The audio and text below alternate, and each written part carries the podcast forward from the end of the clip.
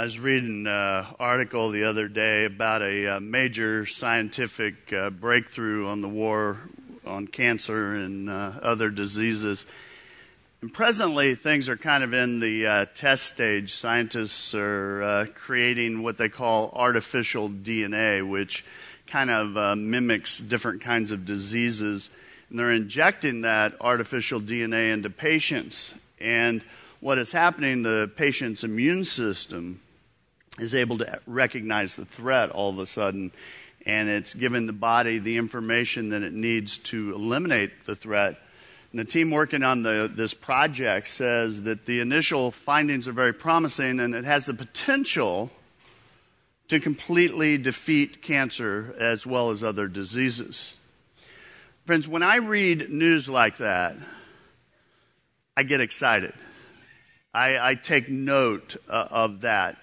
It, is a big deal, and I think part of the reason that, that we take note of information like that and news like that is that we live with, whether we acknowledge this or not, we live with an understanding that we're all susceptible to, to cancer and to diseases in some shape, form, or another. We, we understand that. And so when we hear about a potential cure, it's kind of like, yay.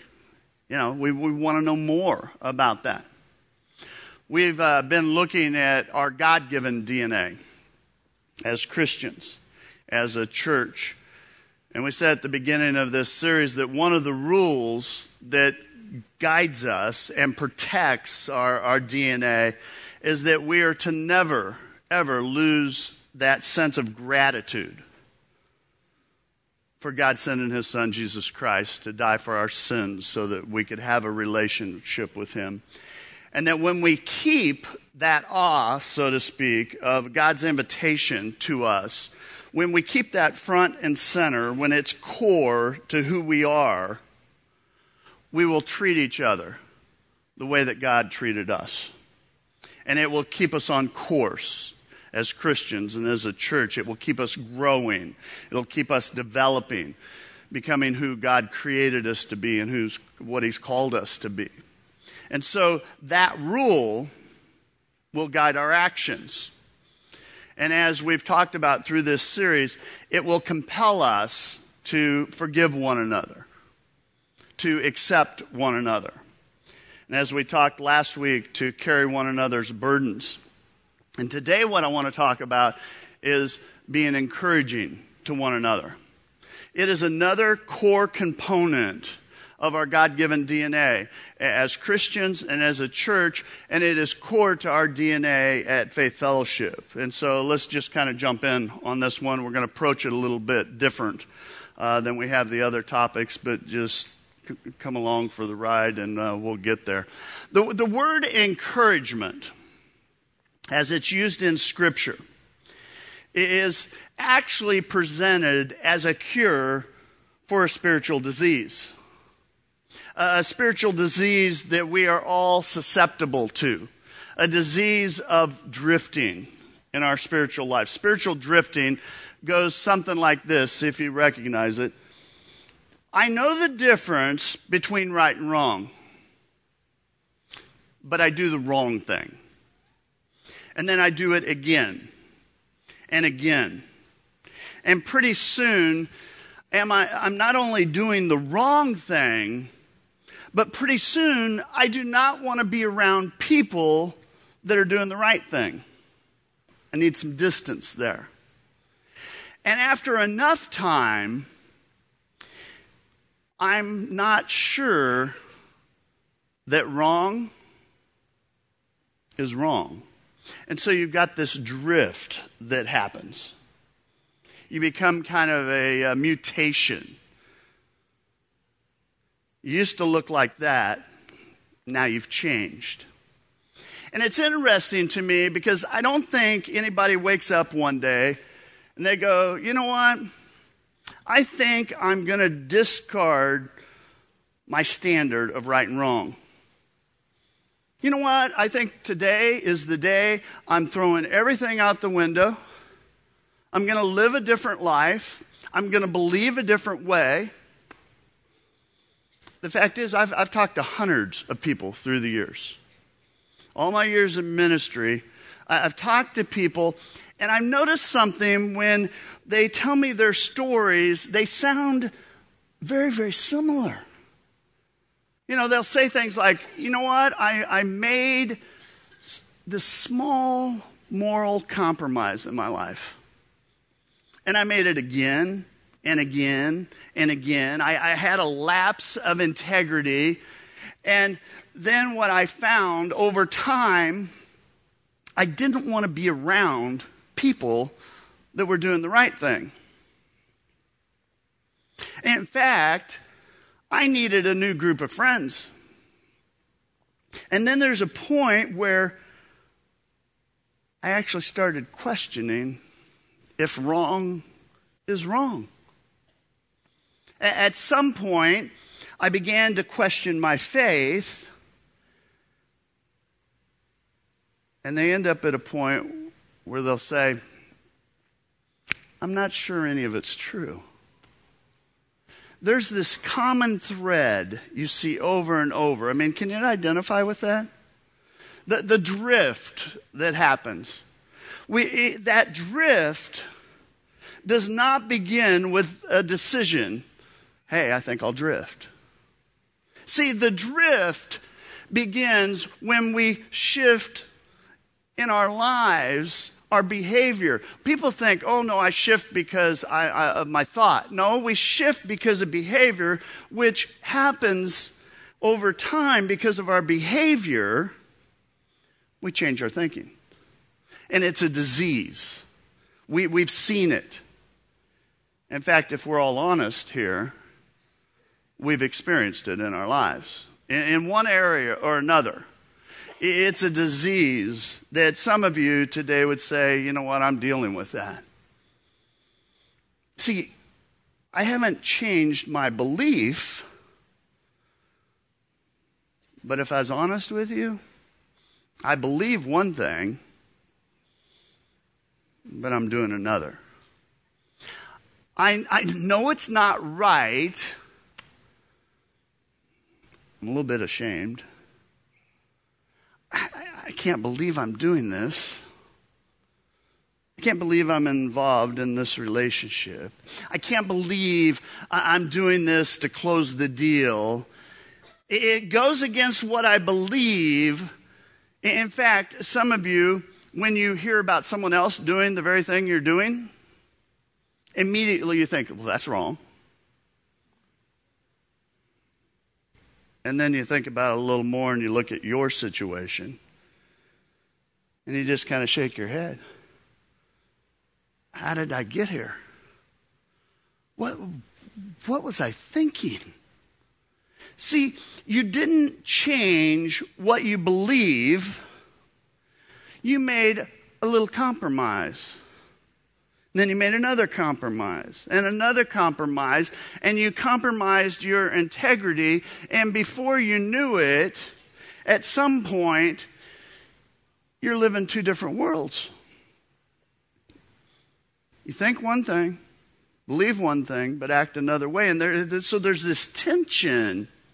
Again, if some of you were honest right now, you would go, you know what? There's tension. In fact, I would bet for some of you that tension was such that there was a piece of you that's like, eh, I don't know if I want to go to church today. In fact, you're actually getting more uncomfortable at church. And friends, here, here's what happens when you drift. The next step is you start backing away from people. People that remind you of who you used to be people that remind you what you ought to do or not do. And given enough time, at some point, as you move away, you find an excuse to not believe anymore. And you become this mutation, what, what you used to be. And it's a spiritual disease, and it's a spiritual disease of drifting.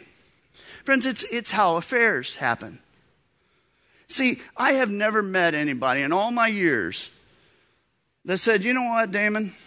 I sat down and I started doing some research on this whole topic. And I gathered all this information. And what I determined after I got all the data was having an affair makes sense. And so I jumped in. I've never had anybody do that. That's not how it starts. The fact is, it starts with an action. You know it's wrong. But then what happens is you develop a philosophy that kind of supports or you justify the lifestyle. It's the same with people that compromise in business. See, I've never met anybody that said, you know what, Damon, I, I did the research on this and I've looked at the angles and it absolutely makes sense that I should play in the gray. No, what happened was at some point there, there was a deal. It was a little bit shady. They knew it was shady, but it offered so much, they did it. And at first, there was a tension about it. But over time, enough opportunities where they took that step and it became a standard mode of operation in their life. See, it's a disease, it sets in, it gets a hold of you. Drift, drift in your life spiritually will take you to a place where you're not sure what you believe and what you used to believe, you're not sure it's true anymore. In fact, ultimately, if you drift far enough in your life, you will get to a place where you're not even sure what you believe. See, it's a moral drift, no foundation. At some point, you just do what you want to do, whatever works for you. Now, it may not be in every area of your life, but it can happen in pieces of your life. And over time, you get to this place where you don't have any moral direction. We drift from the truth that we once believed. The book of Hebrews addresses this spiritual disease. Now, we are not sure who wrote the book of Hebrews.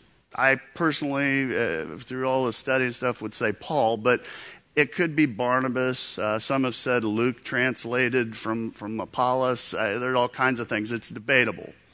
But what we do know about the book of Hebrews was it was written to Jewish Christians, people that had grown up in, in the Jewish law. Some of them were beginning to uh, drift back to their to Judaism. Some of them were drifting totally away from anything. Faith altogether. They were just dismissing it. You know, they basically came to a point and they go, Look, I, I tried Judaism. That didn't work. Tried being a Christian. That's not working either.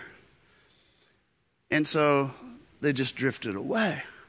One of the reasons the book of Hebrews is written was to encourage them not to drift, to encourage Christians not to drift. And going to start out with a solution right out of the gate.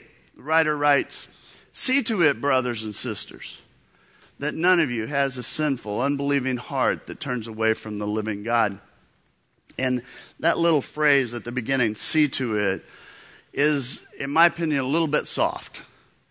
The Greek, the idea is watch out, be on guard, for anything that would tip you off that you are beginning that process of drifting. You know, sinful, unbelieving heart that turns away, turns away. That's where we get the idea of drifting, to turn away from God and begin to, to shift, drift. You know, the English, uh, there are uh, three basic tenses for, for verbs it's past, present, and future. In the Greek, there actually are a few more basic uh, trans, translations or tenses for the verbs. And the verb tense for turn away, some of your versions, if you have your Bibles, you, you might notice it says falling away. It is not present, it's not past, it's not future. It's just this ongoing. It's that uh, sense you might communicate it like a, a waterfall. Think about how a waterfall works, and the water as it's moving inch by inch and foot by foot, as it's gradually making its way and gradually falling all the way to the bottom. That's the idea that they're trying to portray is that over time, watch out because you might gradually fall like a waterfall away from God. God might end up way off in the distance somewhere. Next verse, he writes, But encourage one another daily, as long as it's called today, so that none of you may be hardened by sin's deceitfulness. And I want to talk about that phrase uh, just a minute the idea of hardened by sin's deceitfulness. Because this is where we're going to discover that this drifting doesn't begin with what we think, it begins with what we do. You know, the writer uh, kind of uh, personifies the, uh, uh, the idea of sin, turns it into a person almost, acts like sin's a person. And, and he says, you gotta be careful that you're not hardened by sin's deceitfulness. You know, that, that term hardened, it's found throughout uh, Scripture, the Old Testament and New Testament. It always refers to a process a process where somebody hears the truth but ignores it. They hear the truth, they believe the truth, but they don't act on it. It's something every one of us has experienced in our life, right? I mean, you've had those times, I know I should, I know it's right,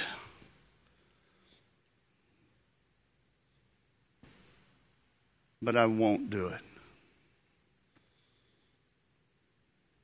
I just won't. I'm going to do wrong. I, I know it's wrong. I know I shouldn't. I got to do it anyway. And so we ignore the truth that in our head we know is truth, in our heart we know it's truth, but we ignore it and we begin to get hardened to sin. You know what used to bother us a lot over time? Have you ever noticed this? It bothers you less and less and less until finally it doesn't bother you at all.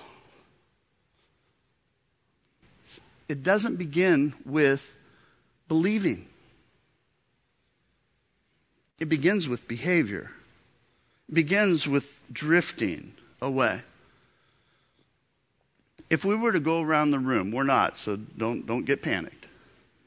But if we were to go around the room and I was to give you a mic and I said, share your story that fits here, we'd all share very similar stories. How at first, when we got out on our own, moved out from mom and dad, at first, it was a time of major transition in our life. Morally, some of us would say it was a transition ethically in our lives. And here's what's interesting again, when we went out on our own, we did not go out and say, you know what? I'm going to research Christianity. I'm going to research if God really is God. I'm going to spend some time. I'm going to, I'm going to study my faith. That doesn't happen. What happens is we like go to a party. Maybe cheat on a test for the first time lie to a boss, Play in the gray. Pick your poison here, all right? But whatever it was, at first you thought, I don't want anybody to know what I'm doing. In fact, I feel a little bit guilty. I know I shouldn't, or I know I should. And then you start surrounding yourself with people that will go, hey, it's okay. It's not a deal. And you distance yourself from people who are going to step into you and say, you know, I'm not sure you should do that. And then because you're such an intellectual and honest person, you get to a point and you go, you know what? I don't think I really believe that's wrong. Not because we've researched it, not because we've studied it, but it's after the behavior change in our lives that we come to a point and we make a decision. And then what happens is we build or we come up with an intellectual argument to kind of support the behavior change in our life. Does this make sense? I mean, it's how it happened for some of you. I mean, sure, now maybe you can spend hours and hours arguing your point of why you are where you are, but you arrived here and it all began with behavior. And I just want to challenge all of us this morning to at least be honest with, with yourself today about how you arrived where you are. It began with behavior it was not an intellectual decision to arrive here. You know, for example, you're going to church, wanting to do the right things. And then this can happen at church, by the way. You meet that guy or that girl. Right? Now, singles go, really? It could happen here? Yeah, yeah, it could. But you meet that person, your heart starts beating fast. And before long, what happens is you start making these small moral compromises. Then you make another and another. Then you start surrounding yourself with people that are doing the same thing. And then you start pulling back from people that are not okay with it. Now you would argue, I'm not sure it's wrong, whatever it is. But it all started with behavior. See, it's the deceitfulness of sin that the writer's talking about. Eh, friends, we could go on and on all morning. We could just take different topics, different examples, and the same thing happens. It's the same drift. And the question is, what changed your mind? It's the deceitfulness of sin. See, you think you're in control. You think you're making this intellectual decision. Friends, you're deceived. That's how sin works. You know, we've, uh, we've all uh, heard about uh, Stockholm Syndrome. You know, it's where a person's kidnapped or uh, abducted, they're taken captive. And after time, what happens sometimes is they begin to accept their captor. They actually begin to empathize with them. They're willing to go along with whatever the rules are. And at some point, they're actually willing to stay in captivity without being held in captivity. I mean, it's a very sad thing, very, very, very tragic, very tragic. But, friends, in a real way, that's what sin will do to you. It will take you captive until finally you start redefining right and wrong in your life so that you can stay where you are. Everyone in this room is susceptible to the disease of drifting. Everyone. In fact, turn to your neighbor and say, I'm susceptible. Come on, enthusiasm. All right, now turn to your neighbor and say, You're seriously susceptible.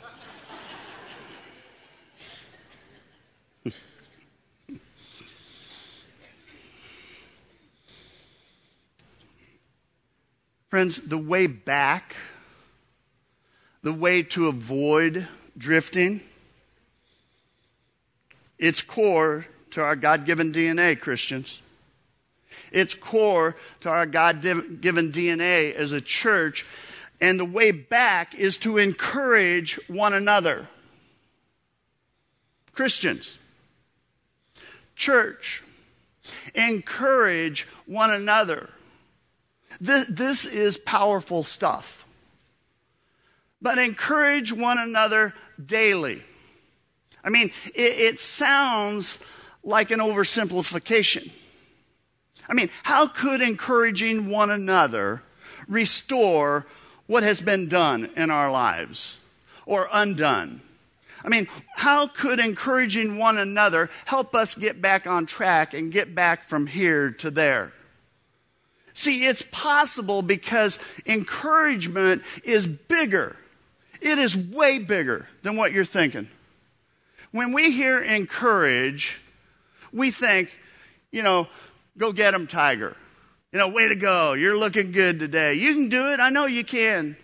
But the word encouragement, as it's used in the Greek, as it's found in the Bible, as it's found in Greek literature, it means to urge, to exhort, to sometimes, I mean, it means you beg, you plead. It's like a, a cheerleader.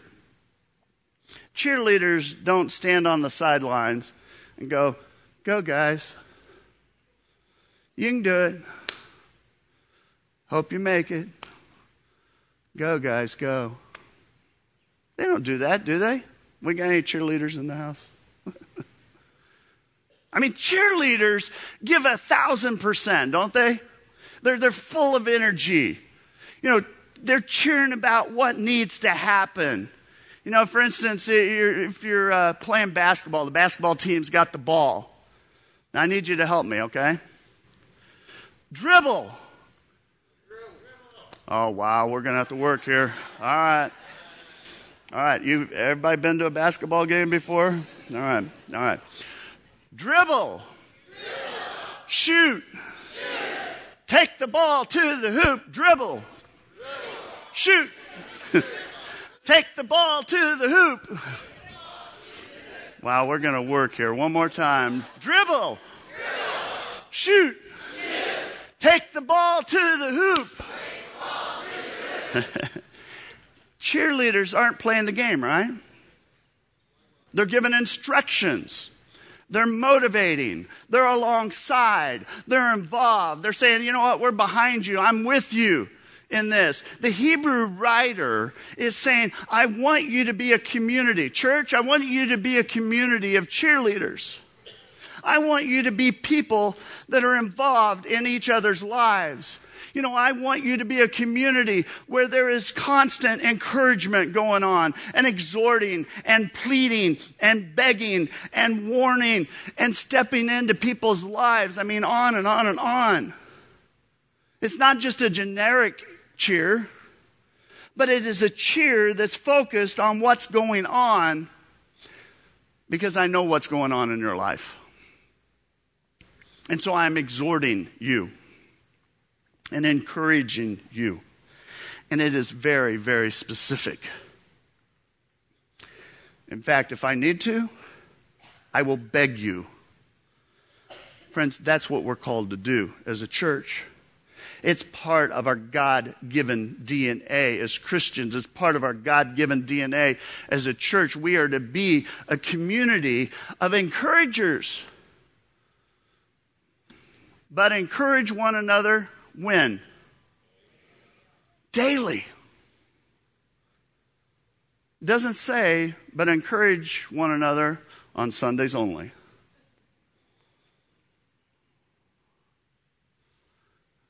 I, I want you to hear this because we've got to get this as a church. We cannot encourage one another if we do not know what's going on in each other's lives. I mean, God's word says daily. In other words, we are to be in a relationship with a few other Christians, a few other followers of Jesus Christ to such a level. And here's the key that a few people know what's going on in your life so that they can cheer for you. They can cheer for you play by play, illness by illness, disappointment by disappointment temptation by temptation, challenge by challenge, whether it's a parental challenge uh, with a prodigal child, or financial challenge, or vocational challenge, whatever it is, Christians, we are to be connected.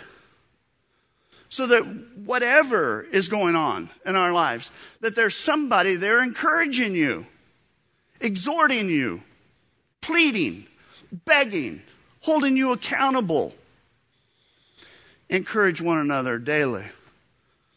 It's part of our God given design.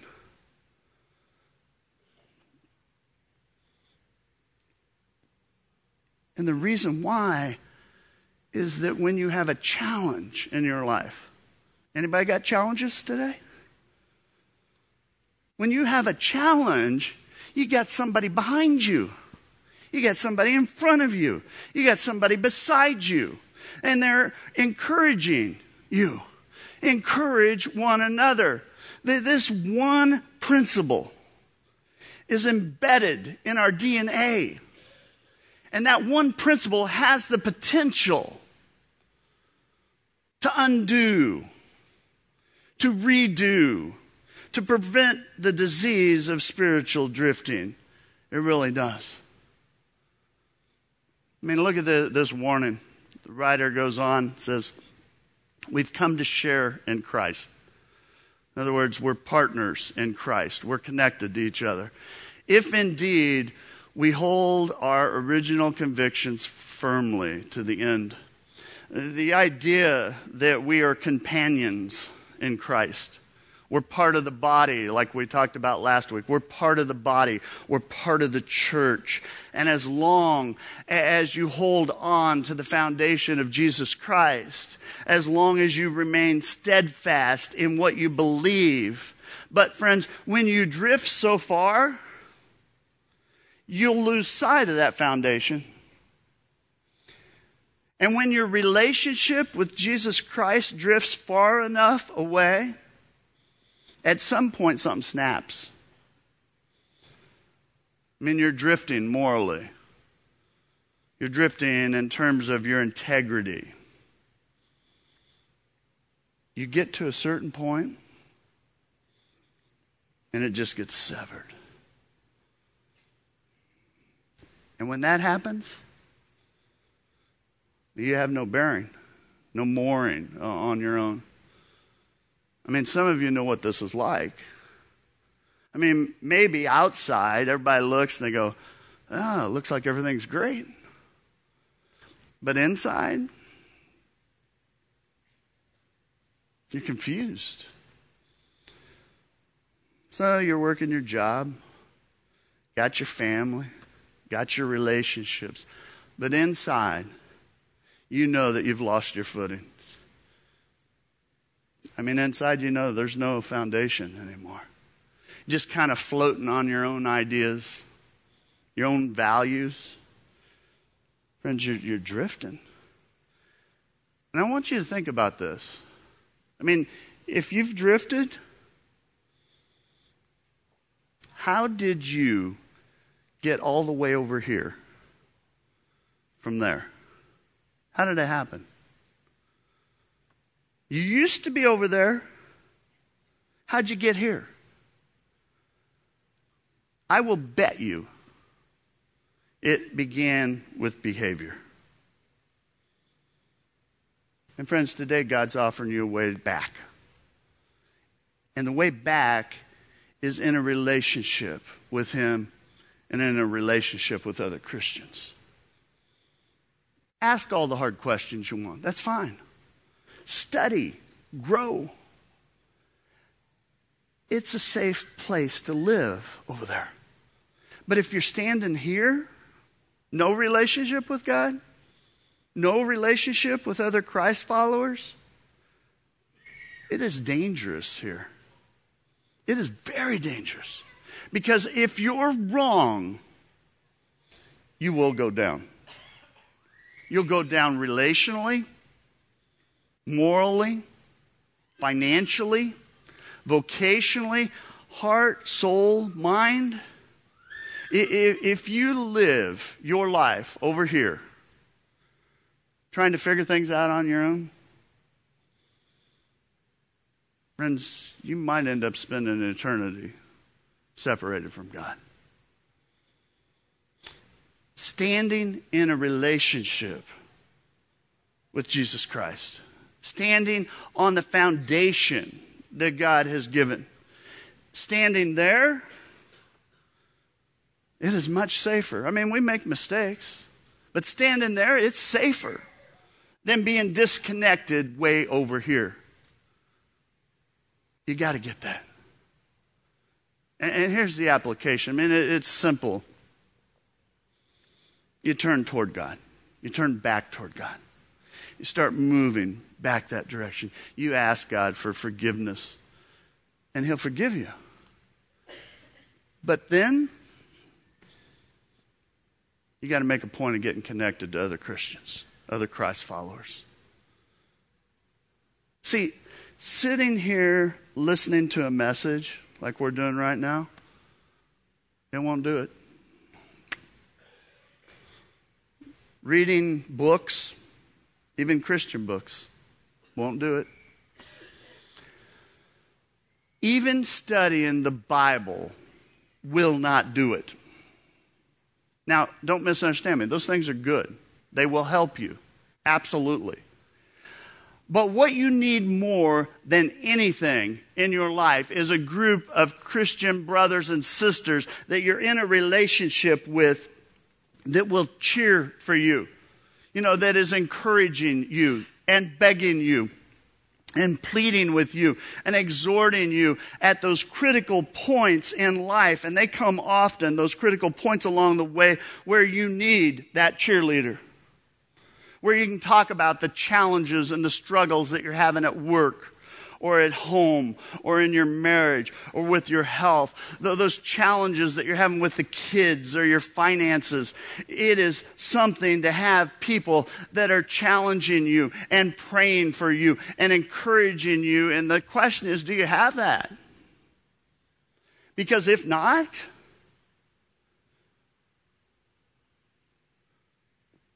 you're going to be in trouble. See, it's not what you believe that will keep you from drifting. It's are you connected? Are you connected to the body of Jesus Christ, the church? Are you connected to a few other Christ followers that will encourage you and keep you in check and love you enough to step into your life once in a while and say, you know what, this doesn't look good? That's why we're always encouraging you in this church to get in a small group. You know, get get on a ministry team and serve on, on Sunday morning with s- some other people or get in a life group. Get in where you get to know a few other Christians and so that you're doing life with them. Anybody tracking you in your life? Anybody on the sidelines watching you? Anybody cheering for you? Seriously, anybody doing that for you? Because if not, it is just a matter of time and you're going to drift and you'll become a mutation. You're part of the body of Jesus Christ. You're part of the church. Again, it's not about the strengths of your convictions. You can have all the convictions in the world. It's about the strength of your connections with one another. And as you allow God to connect you with other Christ followers, it will strengthen you. And I know, yes, it's scary sometimes getting to know people. It's uncomfortable sometimes, especially at first. But what you find as you connect you find out that people are dealing with some of the same stuff that you're dealing with. And you find that they will cheer you and they'll encourage you and they will protect you from that spiritual drift. And they'll bring you back from the disappointments in life. And they'll pick you up when you crash and burn. They'll help you overcome those failures in your life. So, Faith Fellowship, church, Christians, this is to be a community of encouragers. It's what we're called to be. It is in our God given DNA. We were created by God for that purpose. We are called by God to be givers and receivers of encouragement. And so I say, let us encourage one another. We need to be about it, we need to be doing it. And we need to make it core to who we are. Let, let, let's stand for a word of prayer.